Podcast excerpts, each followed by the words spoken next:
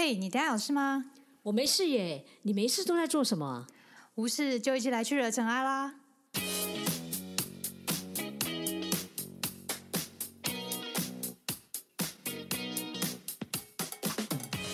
我是 d o r n，我是 Sandy，欢迎来到无事惹尘埃。大家好，我是 d o r n，今天要来跟大家分享一个轻松的话题。因为我跟 Cindy 有讨论，觉得我们之前都是聊比较嗯有电影啦、书籍呀，或者一些时事的看法。我们对于我们自己生活的周遭的一些心情，或者是有什么看法呢？生活中里比较不会跟大家聊到，所以今天做一些这样的改变，来聊聊生活琐事啊。聊聊看到的一些自己的想法，因为我们平常在节目上都有点小跟，也不好意思彼此吐槽对方啦，所以呢，觉得可以做一些这样的改变呢，稍微可以讲一些小小的乐色话，呵呵，好了，就比较轻松一点。那我想要来分享的部分呢，既然都是做 podcast，那我就想来做一下 podcast 的一些新入过程。某种程度也像是做 podcast 的录幕后花絮吧，说一下自己的一些 NG 或者一些好笑的事情。好，那就开始喽。其实呢，一开始讲到除了做 podcast 啊，有一阵子不知道大家有没有发现，就是我们一开始本来只有图文一个礼拜一篇，后来是我自己想要多做一个礼拜。另外加两篇 IG 文章这件事情，因为身为我们的无事而成 IG 专门小编，大家应该也有注意到，一开始我们只写一篇文章，那后来我自己有想说，如何在多增加一些粉丝这样的目标上面呢，做一些。调整参考了几位在 IG 上面很多粉丝的那些页面啊，参考了一下他们写的文章啊。嗯，首先发现他们其实更新有一定的频率，至少一周不只是一篇，一定会有两三篇以上。加上我自己对写小短文是蛮有兴趣的，另一个某种程度也是想要逃避 Sandy 有邀请说做 Podcast 呢，我们就要一周写一篇部落格的训练。常常就是在最后一刻才赶出布洛格的文章，借由这个借口呢，就是一周尝试多两篇的 IG 文章，我就可以有借口可以放掉去写布洛格这样的烧脑的训练，哈哈。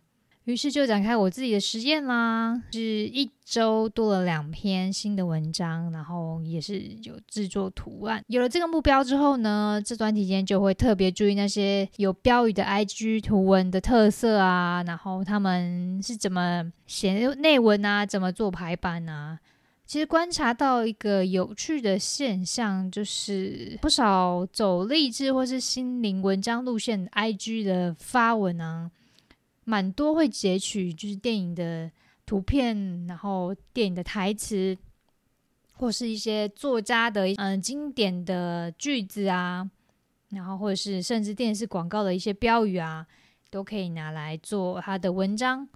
那画面用的美美的，有的或者是简约的排版，大部分呢不用特别写太多文字，这样剪辑完哦，不太嗯花到脑力去想写什么文字。就可以收到几百个赞诶，一篇哦，一篇文章就可以是收到几百个赞。文字的原创性不高，大部分比较有创作性、原创性的是排版和文字的字形的变化。觉得这现象是真的蛮有趣的，会发现人真的是能看图就别看字的生物。我自己也做过这样子的，算是实验吧。我曾经在脸书发文啊。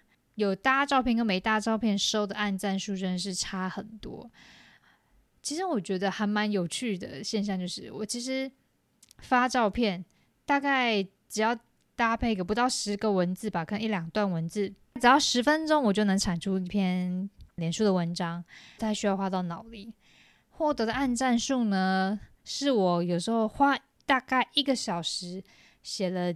几百个字澎湃，想要分享自己的想法，收到按赞数呢是他的十分之一而已。发个照片啊，只花了五到十分钟上传的照片，收到了三十几、四十几按赞数，然后我可能花了一个多小时澎湃心情写出来的文章，也只五六个赞之类的，所以就觉得哎，这个现象蛮有趣的。由于观察到这个现象。所以呢，我在做写小短文这个实验的时候，我就有一个心里有个底，就是嗯，可能收到的按赞数是不会这么多的。当然，就是秉着想说，我就是反正就当练习写作，那喜欢的人就喜欢。当然，收到回应是更好，那没有收到回应，那就是持续去做这样喜欢的事情。因为遇见不太会收到什么按赞或回应啊，那我求的是什么呢？我想应该就是那份创作的感觉吧，可以表达自己想说的内容。如果有机会能够帮助到别人，我当然也很开心。如果没有回应呢，我也是继续去做一些修正。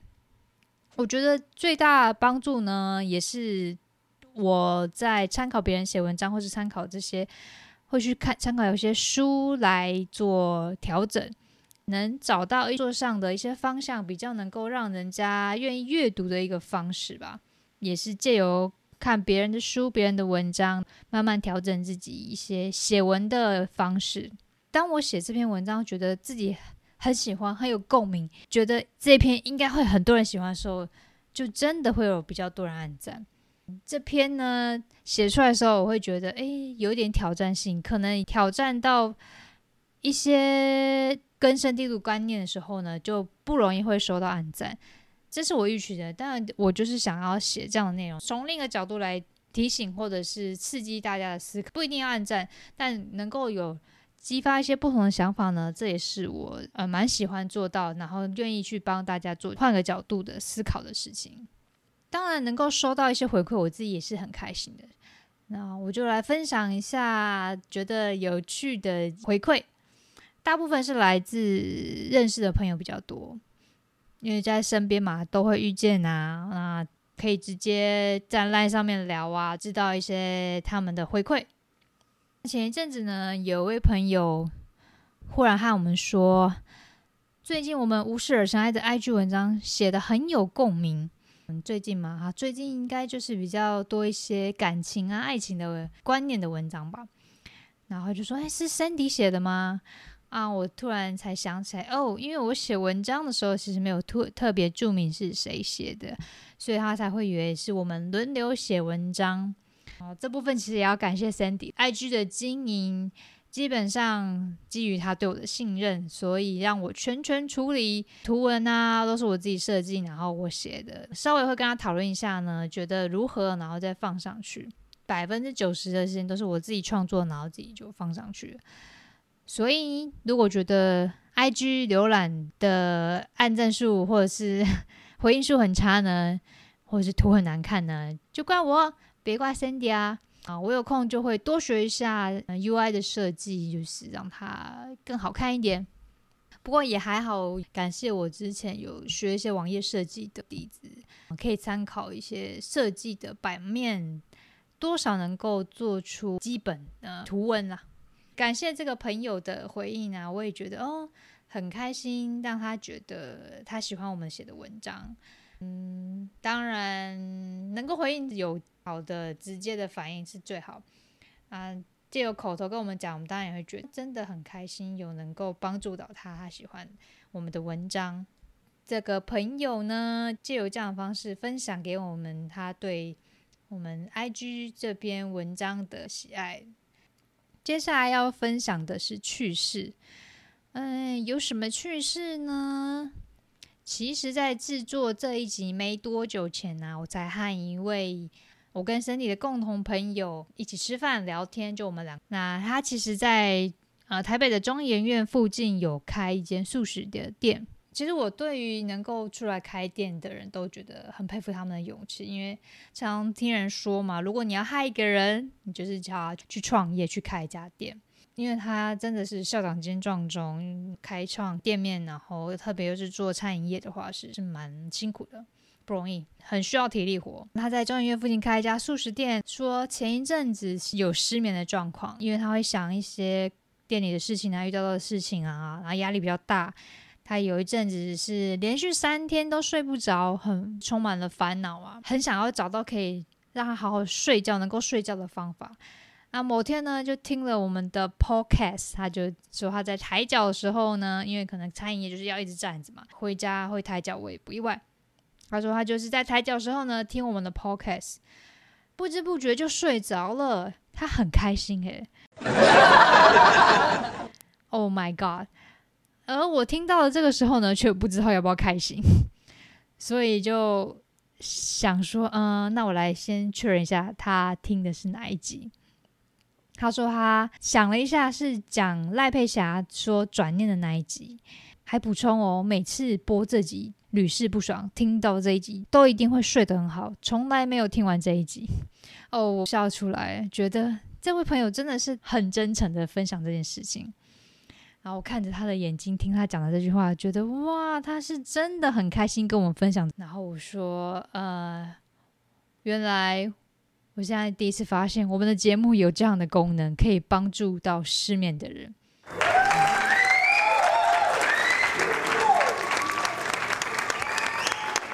啊，某种程度来说，我也是蛮开心的。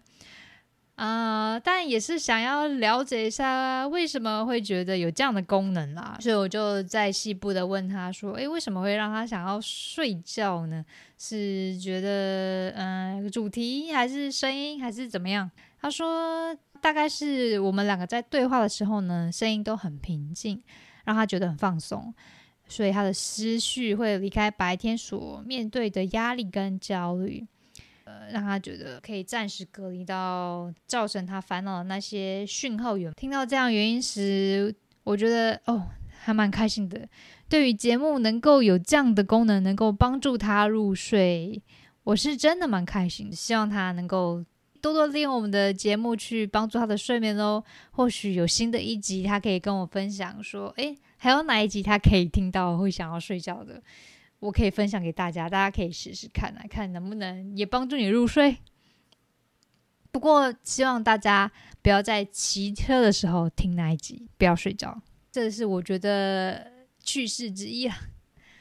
再来是我的一位朋友呢，听到我换新工作了，呃，就是在我录制 Podcast 这期间内，我曾经换了一个工作。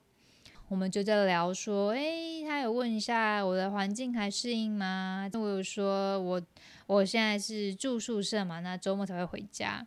住宿舍有时候会闻到一些嗯餐厅的飘上来的味道，但我觉得好像是风向的关系吧，就是有时候会闻到，就变成是我不得不把门窗关起来。其实我还蛮想要白天如果都吹了一天冷气，我回到我的宿舍会想要把门窗打开，就是吹一些自然风。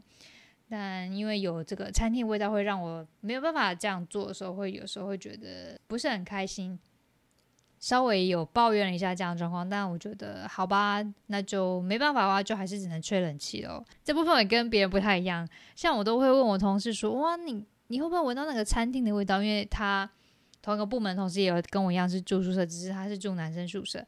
他说：“不会啊，我每天回去都是开冷气，我冷气都没关过。”我想说：“妈咪呀，他。”不会想要关冷气嘛？他说夏天啊就好利用啊，就是门打开很热诶。嗯，但是我个人是就是我比较不怕热，然后再就是我不太想要睡觉时候吹冷气，可能是我以前到现在习惯吧。那大概就是这些新工作新环境的分享。他问完之后呢，接下来他还问的是：那你这样还有时间录 podcast 吗？我觉得还蛮有趣的。他竟然不是问我这样还有时间谈恋爱吗？而是问我这样还有时间录 podcast 吗？我说周末还是有时间的啦，因为是正常的上下班，周一到周五上班，周末是可以休息的。然后他就会说，那就可以继续惹尘埃啦。优质节目停播就可惜了。哇，看到这句，他其实打来看到这句，我就觉得哇，好开心啊！这位朋友实在。很朴质的可爱。如果这位朋友你有听到这一集的话，我想跟你说，谢谢你对我们节目的支持，你真的好可爱啊！见面要抱你一个，类似这样的回应呢，我都觉得对我们做这个节目是一个鼓励，然后也是让我们继续下去的动力。虽然我们目前也没想过是想要停播或什么之类的，但毕竟这件事情会还是会占据我们生活中的一些时间。光是录音啊，然后我们要准备一些料啊，然后录完之后呢，我才知道原来剪辑的时间是真的花很多。可能你花，嗯，剪出来五分钟，可能是花需要两个小时去剪。可是一开始啦。后面可能是会越来越顺，但是我第一次剪的时候，真的是五分钟我就花了两个小时。我觉得妈咪呀，真的是太不容易。整个剪完大概二十分钟，我花了四个小时，所以不容易啊。但也是因为透过剪辑，我发现到我自己的一些口语常重复的话，知道可以慢慢去修改。我觉得对我在沟通上面也是一个不错的发现，然后修改自己。这是我在没有做自己录音、自己去做剪辑的时候能够发现的事情，所以我蛮开心的。虽然花了一些时间，但我相信随着时间改变，我改变了我的口语的习惯，我就可以减少我剪辑的时间，蛮棒的事情。那这集呢，就跟大家聊一下幕后花絮喽。希望您也能分享一下对节目的看法，让我有更多幕后花絮跟节目特别的趣事给听众朋友们。那就先这样啦。那喜欢我们的话，请欢迎到我们的 Podcast 节目上 IG 文帮我们按赞做分享哦。拜拜。